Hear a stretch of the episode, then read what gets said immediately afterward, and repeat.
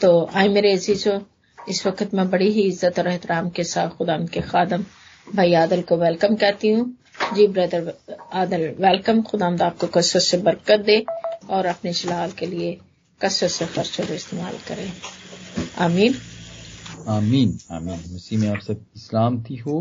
खुदा उनका शुक्र कि खुदा ने एक दफ़ा फिर मौका दिया कि हम मिलके सीखें। और मैंने यहाँ पे हवाला लिखा है। आज का हवाला है साम 51 जबूर 51 तो जिसने भी निकाला है, वो ज़रूर इसको पढ़े प्लीज़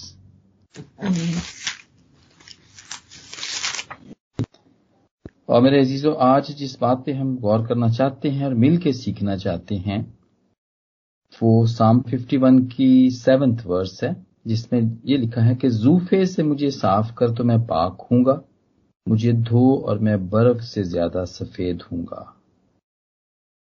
पाक और साफ़। पाक और साफ़ होना बड़ा ज़रूरी है। हम तो सब जब भी हमारे, बल्कि ये कल्चर में है, मसीही कल्चर में है, जब भी हम खुदावंत के पास जाते हैं तो हम ये इस इस इस ज़रूर सब ही करते हैं। इवन कि जब हम चर्च में जाते हैं, बड़े तैयार होकर, बड़े साफ़ सुथरे होकर जाते हैं या मीटिंग्स में भी आते हैं तो बिल्कुल ऐसा ही है। इवन कि जब दुआ करने बैठते हैं, हम जब अपनी पर्सनल दुआ करने भी बैठते हैं तो मेरा ईमान है और मैं, मेरा यकीन है कि हम में से सब लोग ही बड़े साफ़ सुथरे होकर बैठते हैं और साफ़ सुथरी जगह पे बल्कि बैठते हैं। अपने आप को पाक और साफ़ करके बैठते हैं। क्योंकि ये खुदावंत के नज़दीक पसंदीदा है। खुदावंत चाहता है कि हम पाक और साफ़ हों और रहें भी। ये खुदावंत की मर्ज़ी है। और एक बहुत बड़ा खुदावंत का कदम जॉन वेस्ले, जिसका नाम 1791 में, वो कहता है कि cleanliness is indeed next to godliness या मैं इसको कह सकता हूँ कि जो सफ़ाई है, वो निस्फ ईमान है। वो निस्फ ईमान है, सफ़ाई निस्फ ईमान है। सफ़ाई सुथराई, ये सारी बड़ी प्रैक्टिकल बातें हैं, इससे पहले भी हमने जितने भी गुजशत हफ्तों में सीखा, वो सारी ही बड़ी प्रैक्टिकल बातें थी, जो कि सिर्फ़ कलाम को सीखना, सुनना ही नहीं, बल्कि उस पर अमल करना भी है। और ये भी आज की जितने भी हमारी हम सीख रहे हैं मिलके, ये भी इसी का एक हिस्सा है। कि हम खुदावंद के पास किस तरह आ सकते हैं? या इसकी क्या अहमियत है? जब हम बड़े साफ़ सुथरे होकर खुदाम के पास जाते हैं तो इससे क्या मतलब होता है? और इससे हमें क्या हासिल होता है? हम इसकी एक पिक्चर देखते हैं पुराने अहदनामे के अंदर। मैं ऑलवेज इस बात को, को मुझे पसंद भी है और मुझे बरकत भी मिलती है कि हम दोनों ही जितने भी बोल्ड टेस्टमेंट है न्यू टेस्टमेंट है हम उनको मिला के सीखें। बातों को क्योंकि ये अलग अलग नहीं है। ये सारी बात ये सारी जितनी भी किताबें हैं जितनी भी बुक्स हैं ये बाइबल की जितनी भी बुक्स हैं वो वो इंटीग्रेटेड हैं एक दूसरे से जुड़ी हुई हैं। और मुझे खुद भी बड़ा अच्छा लगता है इसको मिल के सीखने का। और पुराने अहदनामे के अंदर भी हम जब देखते हैं तो ये जितने भी पाक और नापाक की, के बारे में खुदावंद ने खुद ये हुक्म दिए हुए हैं। अब सबसे पहले जब हम देखते हैं मर्द खुदा मूसा ही को देखते हैं, जबकि पहली मर्तबा जब उसका जब उसकी मुलाकात होती है, जब वो खुदावंद से मिलता है तो वो वो झाड़ी, वो पहाड़ के ऊपर उसकी मुलाकात होती है और वो झाड़ी में से खुदावंद उसको पुकारता है और उनको और उसको कहता है कि तू अपने पाओ की जूती उतार दे क्योंकि ये जगह पाक है। रूज के तीसरे बाप की पांचवी आयत में है। और ये ये एक एक तरीका है, या एक एक ये हमें, ये सिंबल, सिंबलाइज है ये ये बात हमें, ये ये बताई जाती है कि किसी चीज़ को पाक करार देना और पाक होना, हमें ये ये बताती है। और उसके बाद फिर हम लेबिटिकस के अंदर अहबार की किताब के अंदर भी बड़ी चीज़ें हम देखते हैं। और खास तौर पर उसमें बल्कि ये कहा गया है लेबिटिकस के फाइव टू के अंदर ये कहा गया है। और ये ऐसा ही होता था कि it was a sin to be unclean बल्कि ये गुनाह गिना जाता था। जो भी साफ़ सुथरा नहीं होगा, वो गुनहगार होगा। वहाँ पे ये ऐसा लिखा था। और फिर उसकी कुर्बानी हुआ करती थी, खुदा की कुर्बानी। और उसमें ये बातें लिखी हुई हैं बार की, पाँचवें बाप की दूसरी आयत में कि अगर कोई शख्स किसी नापाक चीज़ को छू ले, खा वो नापाक जानवर हो या नापाक नापाक छुपाया या नापाक रींगने वाला जानदार हो या उसकी लाश हो, अगर उसको छू भी ले, चाहे उसको मालूम हो या ना हो, वो फिर भी नापाक हो जाएगा और वो मुजरम ठहरेगा। तो ये खुदामत की तरफ़ से भी हुक्म था कि हमने पाक साफ़ रहना है। पहले के लोग भी और अब के लोग, अब के भी हम, यानी जिस इरा के अंदर हम हैं, हमें भी यही हुक्म है कि हम पाक और साफ़ हों, नापाकी में ना रहें हम। और अहबार में तो वैसे भी हम देखते हैं लेबिटिकस इलेवन के अंदर हम देखते हैं कि पाक और नापाक जानवरों के बारे में भी इवन लिखा हुआ है। कि कौन से हम खा सकते हैं और कौन से हम नहीं खा सकते। अब ये बड़े साफ़ तरीके पे वहाँ लिखा हुआ है कि नापाक और और और, और पाक जानवर जो हम खा सकते हैं। आ, तो ये ये खुदामंद की मर्ज़ी में है और उसके हुक्म में है कि हम पाक रहें। और आगे जा किसी तरह हम गिनती के उन्नीसवें बाप के अंदर भी ये चीज़ें हम हम हम देखते हैं। डेड बॉडीज उसके बारे में देखते हैं कि जब हम, जब कोई उनको छू जाया करता था तो वो नापाक हुआ करता था। और कोड़ी को खास तौर पे उस वक्त में तो ये ये ये एक वबा थी ये।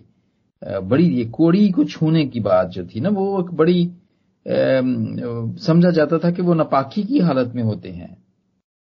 या जिसम से कोई भी मवाद बहना उसको उसको भी वो नापाकी की हालत कहा करते थे। और लिया जाता था उसको। उस, वहाँ का, तब का कल्चर ऐसा ही हुआ करता था। और जो भी नापाक हो जाता था, वो कभी कभी शाम तक नापाक रहता था। हुक्म था उनके लिए। ये ये ये सारे थे उनके लिए। गाइडलाइंस थी रेगुलेशंस बने हुए थे कि कोई शाम तक नापाक रहता था, कुछ, कोई तीन दिन तक, कोई सात दिन तक रहता था, और कोई चालीस या कोई पचास दिन तक भी नापाक रहता था। और ये लॉ था। ये लॉ हुआ करता था। मेरे चीज़ों खुदामंद हमें प्यार करता है। वो नहीं चाहता कि हम नापाक रहें। और ये जितने भी पाक और साफ़ रहने की जो बातें जो पुराने हतामे के अंदर लिखी गई हैं, ये सिर्फ़ जिस्मानी तौर पर नहीं, बल्कि ये रूहानी तौर पर भी हुआ करती थी। कि हम अपने आप को स्पिरिचुअली भी क्लीन रखें। और जितने भी ये खास तौर पर जो कोड़ का मर्ज हुआ करता था, जितने भी कोड़ी हुआ करते थे, उनके बारे में यही समझा जाता था कि ये ये गुनाह की वजह से ये इनको कोड़ होता है और वो नापाक हो जाते हैं। ये खुदा की तरफ़ से सजा होती है, इसलिए ये नापाक हो जाते हैं। और खुदामन नहीं चाहता, मेरे जीजो नहीं चाहता था और है कि हम किसी तरह के भी मर्ज में मुबतला हूँ, या किसी तरह के, की नपाकी में हम रहें। और वो हम देखते हैं, जैसे कि पहले जमाने के अंदर भी ऐसा ही हुआ करता था। बहुत सारी बीमारियाँ आया करती थी, बहुत सारी जितने भी पैंडेमिक्स थे, वो आया करते थे। और वो बहुत जल्दी से, जैसे आजकल आजकल के जमाने में आप देखें, ये अभी जब जो वायरस आया है, ये ये बड़ी तेज़ी के साथ फैलता है। और इसमें बड़ा ज़रूरी है, इसमें भी बड़ा ज़रूरी है कि हम बार बार हाथ धोएँ, हम मास्क पहने, हम डिस्टेंस रखें, हम लोगों को आइसोलेट करें, जो भी इसमें मुबतला हो जाते हैं, हम उनको आइसोलेट करें, दिनों के लिए, दस दिन के लिए, पंद्रह दिन के लिए। और तब भी ऐसा ही हुआ करता था। ये कोड़ियों का बिल्कुल एक अलग से ही एक एक इलाका या शहर या जगह हुआ करती थी।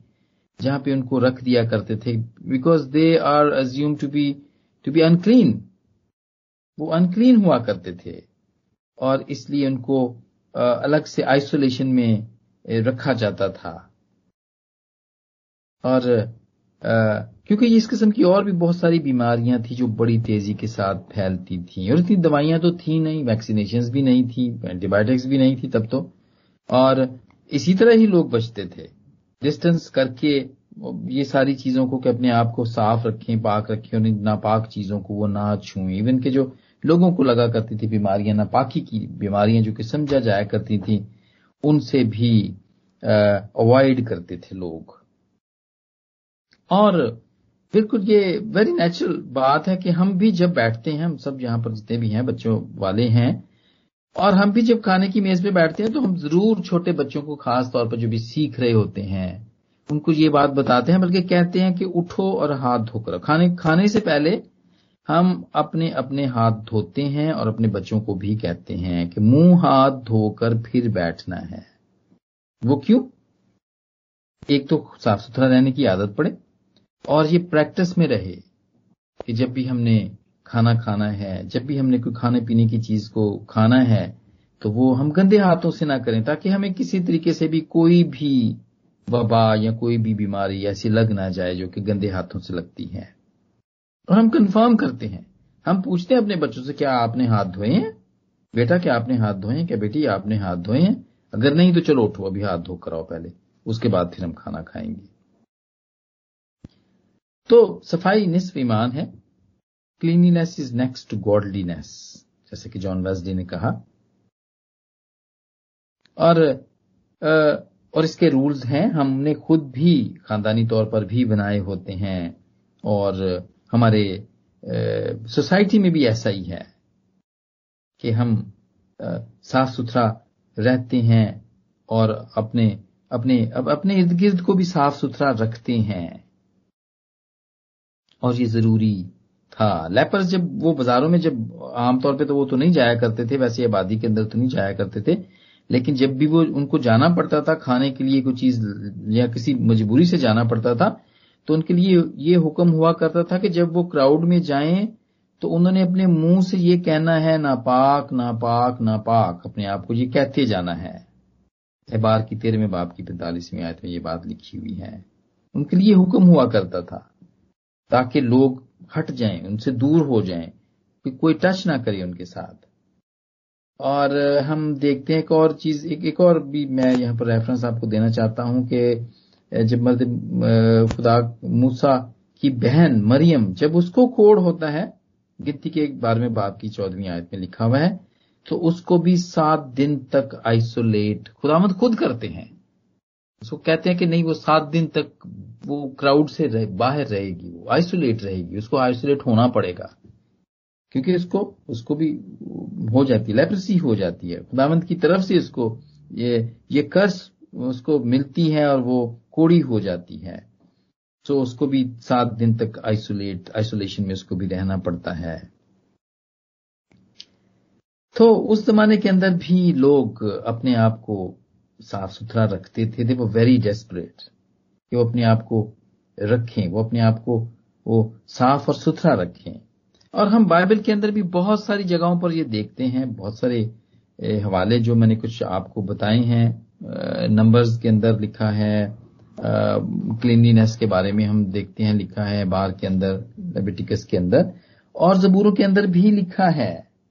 हम ये देखते हैं, साम 73 के अंदर देखते हैं हम, उसकी थर्टींथ वर्स के अंदर देखते हैं।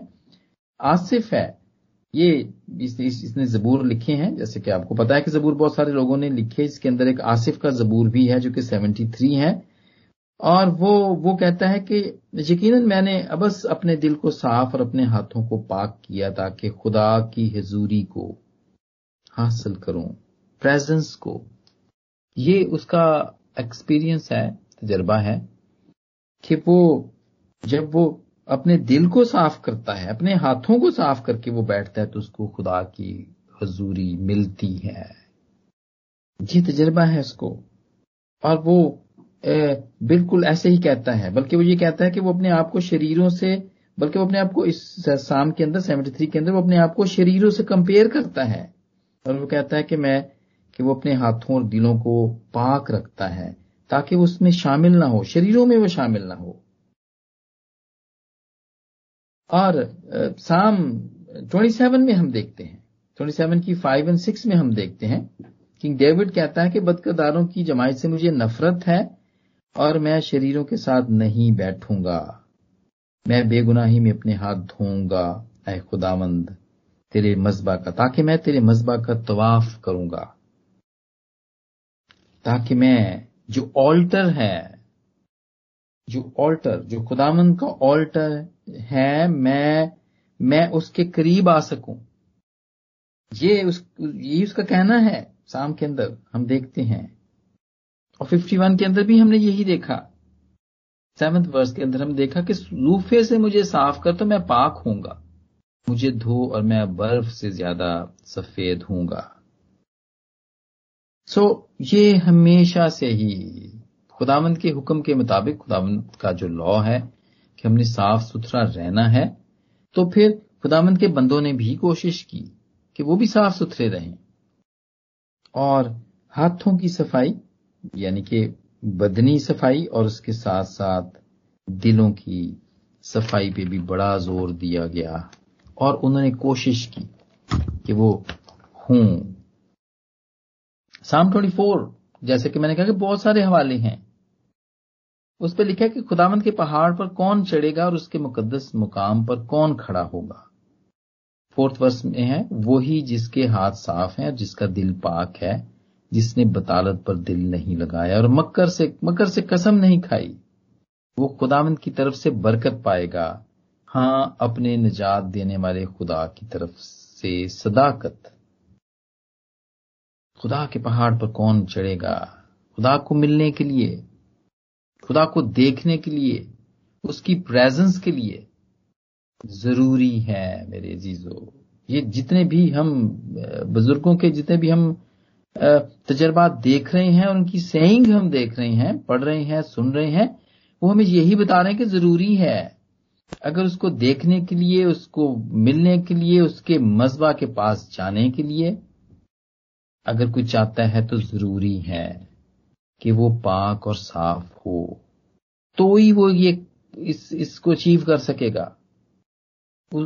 तो ही वो खुदा की प्रेजेंस को हासिल कर सकेगा तो ही वो अपनी कुर्बानी को चढ़ा सकेगा। जी मेरे जीजो खुदा चाहता है कि हम जिस्मानी तौर पर, रूहानी तौर पर भी साफ़ हों। दिल से सब कुछ करें, और सिर्फ़ दिखाने के लिए नहीं वो ऐसा नहीं है कि जब खास तौर पर जो वज़ू करते हैं लोग, जो कम्युनिटी करती है, वो बड़े अच्छे तरीके से वज़ू करती है और फिर हमने ये भी देखा गुजश्ता दिनों के अंदर हमने एक हकीकत सामने आई कि वो तो दुआ करने के लिए वो गए, अपने इबादत खाने के अंदर गए और साथ साथ में अपने पत्थर भी ले गए। अपनी जेबों के अंदर डाल के पत्थर भी ले गए और बहुत सारे पत्थरों का ढेर उन्होंने लगा दिया कि वे नमाज़ के बाद उन्होंने ये पत्थरों से लड़ाई करनी है। ऐसा नहीं खुदावन चाहता कि हम तो बड़े अच्छे तरीके से जिस्मानी तौर पर हम वज़ू भी करें, ऐसे तरीके से भी करें, मुँह, हाथ, पाँव, सब कुछ धोएँ और हमारे दिल में ये हो कि नमाज़ जरा खत्म हो जाए, उसके बाद हमने यहाँ के फौजियों पर हमने ये सारी जो ना वो पत्थर फेंकने हमने, उनसे लड़ाई करनी है। ऐसा नहीं चाहता वो। आज देखते हैं, हम दूसरे लोगों को हम देखते हैं और उनसे ये सीखनी चाहिए ये बात। कि आम तौर पर जितने भी काम, जितने भी गड़बड़ होती है दुनिया के अंदर, जितने भी हम देखते हैं, मारामारी होती है अनरेस्ट होता है, वो जुमे की नमाज़ के बाद ही होता है। आप पूरा देख लें हिस्ट्री देख लें आप। और जब मैं पाकिस्तान में हुआ करता था तो बल्कि मैं अपने बहनों भाइयों से भी ये कहा करता था, ये तो आज से तकरीबन कोई पच्चीस तीस साल पहले की बात होगी। और मैं अवॉइड किया करता था। कि फ्राइडे को जो काम करना है, वो एक दो बजे से पहले पहले कर लिए जाए। उसके बाद नहीं करना है, उसके बाद बाहर निकलना ही नहीं है। और खास तौर पर जो रश वाली जगह है ना, वहाँ तो जाने की ज़रूरत ही नहीं है। क्योंकि ये मेरे तजर्बे में भी था कि एक दो बजे के बाद नमाज़, जुमे की नमाज़ के बाद अनरेस्ट होगा। और होता था मेजोरिटी ऑफ़ द टाइम होता था। तो ये फिर वैसी सफ़ाई नहीं कि जो नमाज़ पढ़ने से पहले की जाती थी या की जाती है, कि हम बड़े अच्छे तरीके से अपने आप को पाक साफ़ तो करें, हम जिसमानी तौर पर अच्छे कपड़े, साफ़ कपड़े व्हाइट कपड़े पहन के जाएँ, लेकिन हमारे दिल में ये हो कि हमने दुआ के बाद हमने हमने ये काम करना है, हमने बदी का काम करना है, हमने अनरेस्ट करना है पीस नहीं, हमने पीस को तय उबाला करना है। ऐसा नहीं। मेरे चीज़ों ऐसा नहीं। खुदावन सिर्फ़ प्रैक्टिस नहीं चाहता है कि हम सिर्फ़ प्रैक्टिस ही करें, बल्कि वो चाहता है कि हम जिस तरह बदनी तौर पर हम साफ़ होते हैं, उस तरह से हम दिल से भी हम साफ़ हों। दिल से दिल से का मतलब है कि हमारी नीयत साफ़ हो। हमारा, हमारी हमारी नीयत किसी को भी नुकसान पहुँचाने वाली ना हो, बल्कि हमारी नीयत, बरकत बरकत बांटने वाली हो। हम देखते हैं, बहुत सारे फिर वो मैं पुराने हदामे के अंदर चला जाऊँगा। Because I love to I love to go back and see कि पहले क्या होता था, हम उससे क्या सीखते हैं। आस्तर की किताब में देखते हैं। हमान की, बहुत बुरी नीयत थी उसकी, मर्द की आस्तर की किताब के अंदर हिमान की हम देखते हैं। बुरी नीयत थी उसकी। मर्द की के खिलाफ हम देखते हैं। उसका क्या उसका क्या होता है? फिर उसका नतीजा क्या होता है? उसका नतीजा ये होता है कि वो तो चढ़ता ही चढ़ता है सूली के ऊपर, जो उसने बनाई होती है मर्द की के लिए, उसके साथ उसकी फैमिली भी जान से जाती है। यानी कि अपने खानदान के लिए भी मुश्किल का बायस बनता है। ये नतीजा होता है। ये नतीजा जब हमारी नीयत ठीक नहीं होती है, साफ़ नहीं होती है, और जब हम बुरी नीयत के साथ, बुरे दिल के साथ, जिसका कि हमें हुक्म है कि ना हो मतलब दिल बुरा नहीं होना चाहिए, हमारी नीयत साफ़ होनी चाहिए। तो जब हमारी नीयत साफ़ नहीं होती है, जब हम कुछ करते हैं उस नीयत के साथ तो फिर हम सिर्फ़ अपने लिए ही नहीं नुकसान का बायस होते, बल्कि हम अपने खानदान के लिए भी नुकसान का बायस बनते हैं। डैनियल को हम देखते हैं, जब उसको वो लोग जिन्होंने उसको शेरों के आगे फेंका था, डलवाया था, उनके साथ बाद में क्या होता है? कि बादशाह उनको और उनके खानदानों को, जिसमें औरतें और बच्चे सब शामिल थे, उन सबको उन शेरों के सामने फेंक देता है, फिकवाता है वो। हम ये देखते हैं, दानियल के छठे बाप की चौबीसवीं आयत में हम इसका ज़िक्र देखते हैं। सिर्फ़ खुद ही नहीं दूसरे अपने खानदान और बल्कि अपनी कम्युनिटी के लिए भी हम मुश्किल का बायस बनते हैं। अखन को देखें जोशवा के सेवन चैप्टर के अंदर।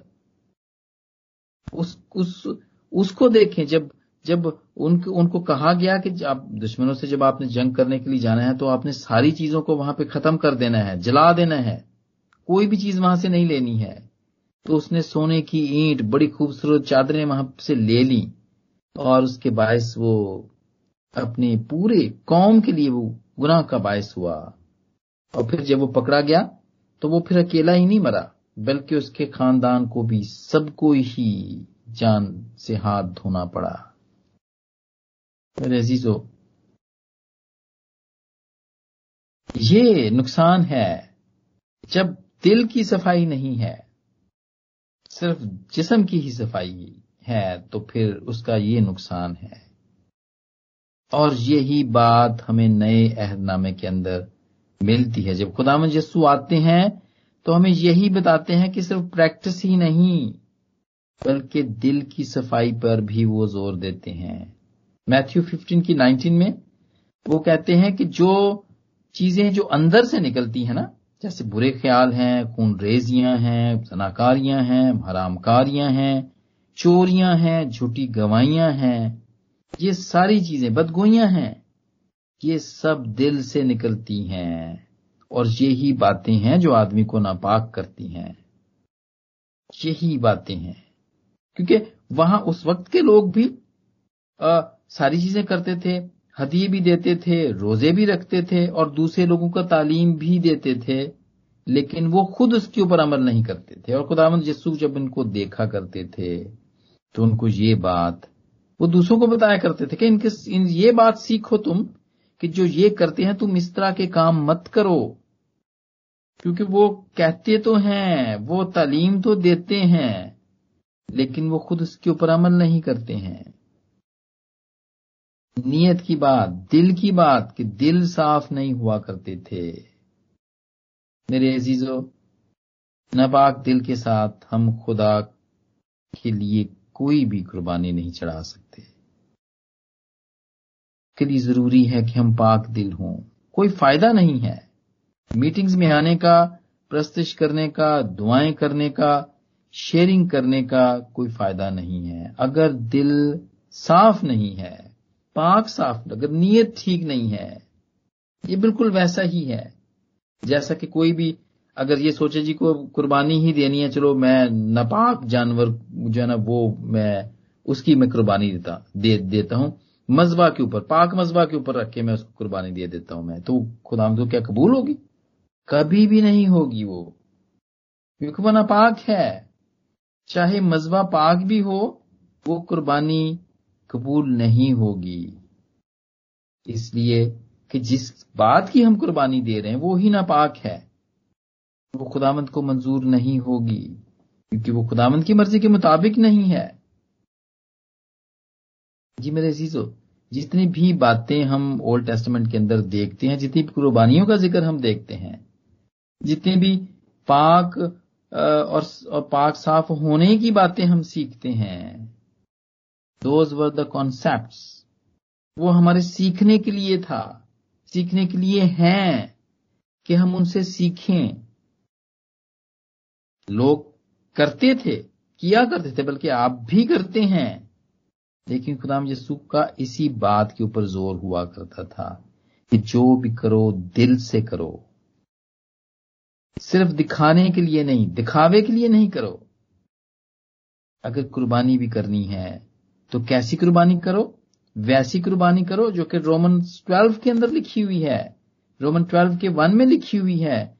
कि पसा भाइयों में खुदा की रहमतें याद दिलाकर तुमसे इल्तमास करता हूँ कि अपनी बदन ऐसी कुर्बानी होने के लिए पेश करो, जो ज़िंदा और पाक और खुदा को पसंदीदा हो। यही तुम्हारी मकबूल इबादत है। लिविंग सेक्रीफाइस ये है अपनी, अपने जिस्म, अपने वो ऐसे प्रेजेंट करो, अपनी बॉडीज को प्रेजेंट करें कि वो ही लिविंग सेक्रीफाइस हो। कोई फ़ायदा नहीं है कुर्बानी चढ़ाने का। जब हम हम बॉडली अगर हम ठीक साफ़ नहीं है, और अगर हम दिल की सफ़ाई भी नहीं है तो ज़रूरी है मेरे जी तो खुदाबंद ने बनी इसराइल को सारी कौमों में से चुना, उसको पाक और साफ़ किया और कहा। हम देखते हैं, लेविटिकस के अंदर हम देखते हैं, ट्वेंटी की ट्वेंटी सिक्स में हम देखते हैं अहबार के बीसवें बाप की छब्बीसवीं आयत में कि खुदावन ने दूसरी कौमों को क्यों नहीं चुना? इनको क्यों चुना? इसलिए कि खुदा ने कहा कि, और तुम मेरे लिए पाक बने रहना।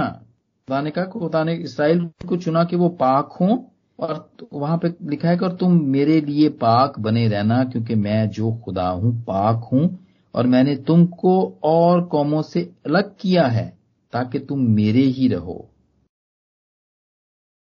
चीज़ों वो बनी इसराइल, हम देखते हैं कि खुदावंत की चुनी हुई कौम और रूहानी तौर पर हम जितने भी खुदाम यीशु के फॉलोवर हैं, हम भी वादे के फर्जंद, वो भी वादे के फर्जंद, हम भी वादे के फर्जंद। और खुदाम ने हमें आवाज़ दे के बुलाया है। कौमों में से हमें भी चुना है। हम भी उसकी कौम है। और वो हमें भी चाहता है। हमें भी उसने पाक साफ़ रहने के लिए चुना है। इसलिए कि वो पाक है और वो हमें भी चाहता है। वो हमें दूसरी कौमों से अलग करता है। अभी मैंने थोड़ी देर पहले इसकी मिसाल दी है। उनके काम और हमारे काम कैसे होने चाहिए? हमारी नीयतें कैसी होनी चाहिए? अगर हम कोई कुर्बानी भी करते हैं, अगर हम भी वज़ू करते हैं तो हमारी नीयत कैसी होनी चाहिए? खुदावंत ने हमें सेपरेट किया है। उनसे अलग किया है कि हम उन जैसे काम ना करें, बल्कि हम पाक बने रहें, दुनिया के हम शक्ल ना बने। और जब हम जो जो हम हम खुद हैं खुदावंद का ऑल्टर हम खुद हैं, क्योंकि खुदावंद का मकदस खुदावंद ने खुद हमें अपना मकदस बनाया है, हम इसको पाक और साफ़ रखें, और फिर जो भी कुर्बानी हम चढ़ाते हैं, हम अपने होंठों का फल कुर्बानी ये चढ़ाते हैं, वो खुदावंद को कबूल होता है, वो पसंद होती है, उसको पसंद करता है। और यही बात हमने जबूर 51 में देखी कि देख तो बातन की सच्चाई पसंद करता है, हर बातन ही में मुझे दनाई सिखाएगा। जूफे से मुझे धो, और मैं बर्फ़ से ज़्यादा सफ़ेद हूँगा मेरे जीजो जूफा जूफा it was is a branch of a shrub आप कह सकते एक, झाड़ी है वो जो जो कि जिसका ज़िक्र हम देखते हैं खरूज के एबार के चौदहवें बाब में देखते हैं गिनती के उन्नीसवें बाब में देखते हैं। खरूज बारहवें बाब की बाईसवीं आयत में खास तौर पर देखते हैं जब ये बनी साइड निकले हैं एक्सिडस में जब इन्होंने मिस्र को छोड़ना था तो उन्होंने ये उस शाख से वो झाड़ी थी उसमें बेअब बर्रे का खून लेके दरवाजों पे लगाया था। ये जूफा है। इसको जूफा, ये ये ये जूफा है जिसको हम बार बार पढ़ते भी हैं। इसके ज़िक्र भी किया गया है, जो मैं जैसे मैंने आपको हवाले बताए हैं, गिनती है बार खरूज की किताब के अंदर, कि ये इससे ये मुराद है कि उसके साथ डबो के, खून में डबो के दरवाजों की चौकटों पे लगाया गया था और इसी बात का ज़िक्र जबूर नवीस करता है कि तू उससे मुझे पाक और साफ़ कर। मेरे अजीजो, हमारे लिए खुदाबंद ने वो कुर्बानी जिसु ने वो कुर्बानी जो लकड़ी की सलीब के ऊपर चढ़ के दी, ये वो ही है। जिसको हम एक्नॉलेज करते हैं, ये जो जो शब्द यूज़ किया जाता था पास्ट के अंदर, ये जो जूफा इस्तेमाल किया जाता था, ये यही सलीब की लकड़ी है जिसको हम एक्नॉलेज करते हैं, हम इसको मानते हैं, हमारा ईमान है इसके ऊपर कि तूने सलीब के ऊपर जो सल्वेशन का काम किया है, उसके ऊपर जो तूने खून हमारे लिए बहाया है, वो हमें पाक और साफ़ करता है। ये उसका काम है। ये जूफा हमारे लिए इसलिए बड़ा कीमती हो जाता है। ये सलीब इसलिए हमारे लिए जो कि लानती मौत देने वाला एक एक लकड़ी समझा जाया करती थी, वो हमारे लिए इसीलिए बड़ी कीमती हो जाती है और बड़ी मुकद्दस हो जाती है, जिसको हम अपने घरों में लगाते हैं, जिसको हम अपने गलों में पहनते हैं, जो हम चर्चेज में हमें नज़र आती है और हर चर्च के ऊपर भी हमें नज़र आती है। ये इस बात का निशान है कि ये है, जो हमें पाक और साफ़ जिसने किया है। इसके वसीले से जब हम इसके कदमों में आ जाते हैं, जब इसके हम पास आ जाते हैं, इस सलीब के पास आ जाते हैं, और जिस जब हम ये मानते हैं कि खुदाबंद ने इसके ऊपर चढ़ के हमारे लिए सेलिब्रेशन का काम किया है, जो कि हमें पाक और साफ़ करती है तो फिर ही हम पाक और साफ़ होते हैं। मेरे जीजो खुदाबंद चाहता है कि हम उसकी जितनी भी उसकी कुर्बानी है उसको हम इसी तरह मानते रहें। उस पर यकीन और ईमान हमारा इसी तरह कायम रहे। कि उस सलीब पे बहाए जाने वाले खून के वसीले से हम पाक और साफ़ होते हैं और हम कबूल होते हैं। कि मेरे जीजो खुदामंद के हजूर, साफ़ बदन के साथ जाना ज़रूरी है। और सिर्फ़ यही नहीं कि हम सिर्फ़ साफ़ कपड़े और साफ़ बदन के साथ भी जाएँ। बल्कि हम साफ़ दिल के साथ भी उसके हजूर में जाएँ, जो कि उसने जो सलीब पर काम हमारे लिए कर दिया, जिसके वसीले से हमारे दिल साफ़ हो जाते हैं। ज़रूरी है कि हम उसके पास जाएँ और उसके, उस खून को एक्नॉलेज भी करें कि हाँ यही मुझे पाक और साफ़ करता है। मेरे जीजो आज इस मुख्तर तौर पर पाक और साफ़ रहने की लेसन के वसीले से खुदामंद मुझे और आप सबको बरकत दे। आमीन। आमीन। आमीन आमीन थैंक यू भाई। आदल खूबसूरत ब्लेसफुल शेयरिंग के लिए जो आपने हमें किया।